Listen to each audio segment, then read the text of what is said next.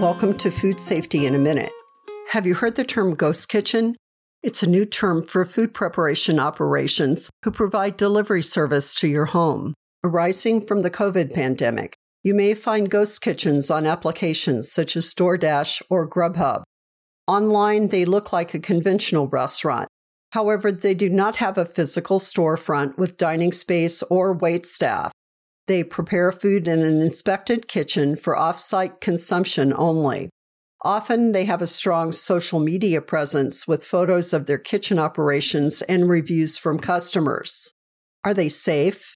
In rented inspected kitchens, ghost kitchens operate within established rules from county health departments in Washington state. In that respect, they are just like restaurants and food trucks. This is Susie Craig from Food Safety in a Minute.